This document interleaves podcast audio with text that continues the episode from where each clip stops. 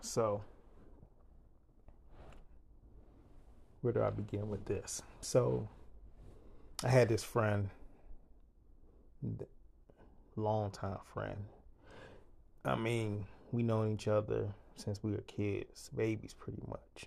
And you know, our family became really close throughout the years as we continued to grow and you know play and you know grow older, just hang out and and we continue to just um, be like brothers, not just me my friend, but also you know he was like a family friend. So me and my other brothers and parents, I mean, it was vice versa. His sisters, like my sister, all that type of stuff, and you know that stuff runs deep throughout the year. So fast forward past our teenage years, fast forward past our young adult years, let's go into the pandemic year of 2020.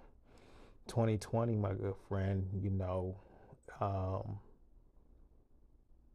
he's always in the bikes, dirt bikes, motorcycles, whatever, what have you. So he was always into that.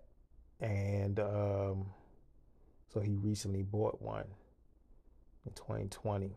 So know, he'll always go out riding from here and there, real close and nearby places. Sometimes he'll go out with other people that rode bikes. I never rode bikes. I never liked them.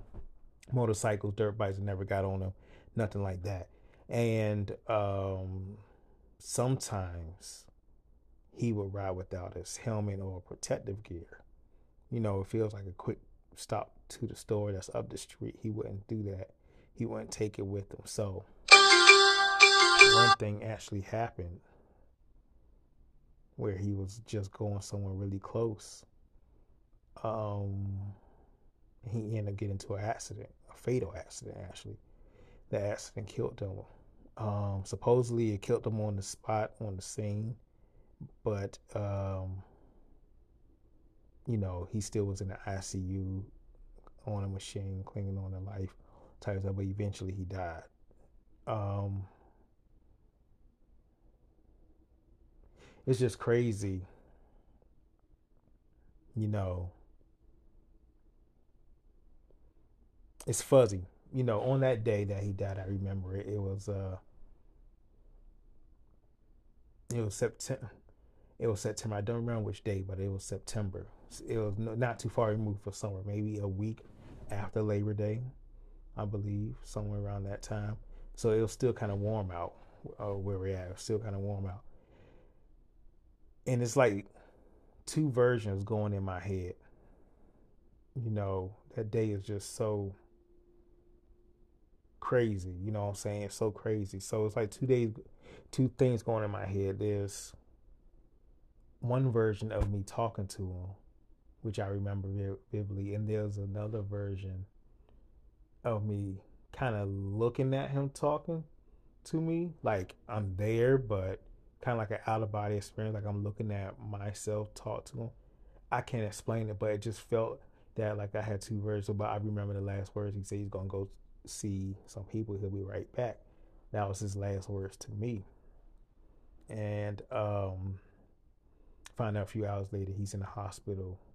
He got hit by a car, and you know didn't have his helmet on. Ended up having you know a very bad brain injury. So, but I don't want to dwell on that part. The other part to the story is the after effect, the trickle effect of when a loved one dies. Um, granted, that's about two years ago, and it's still affecting me to this day.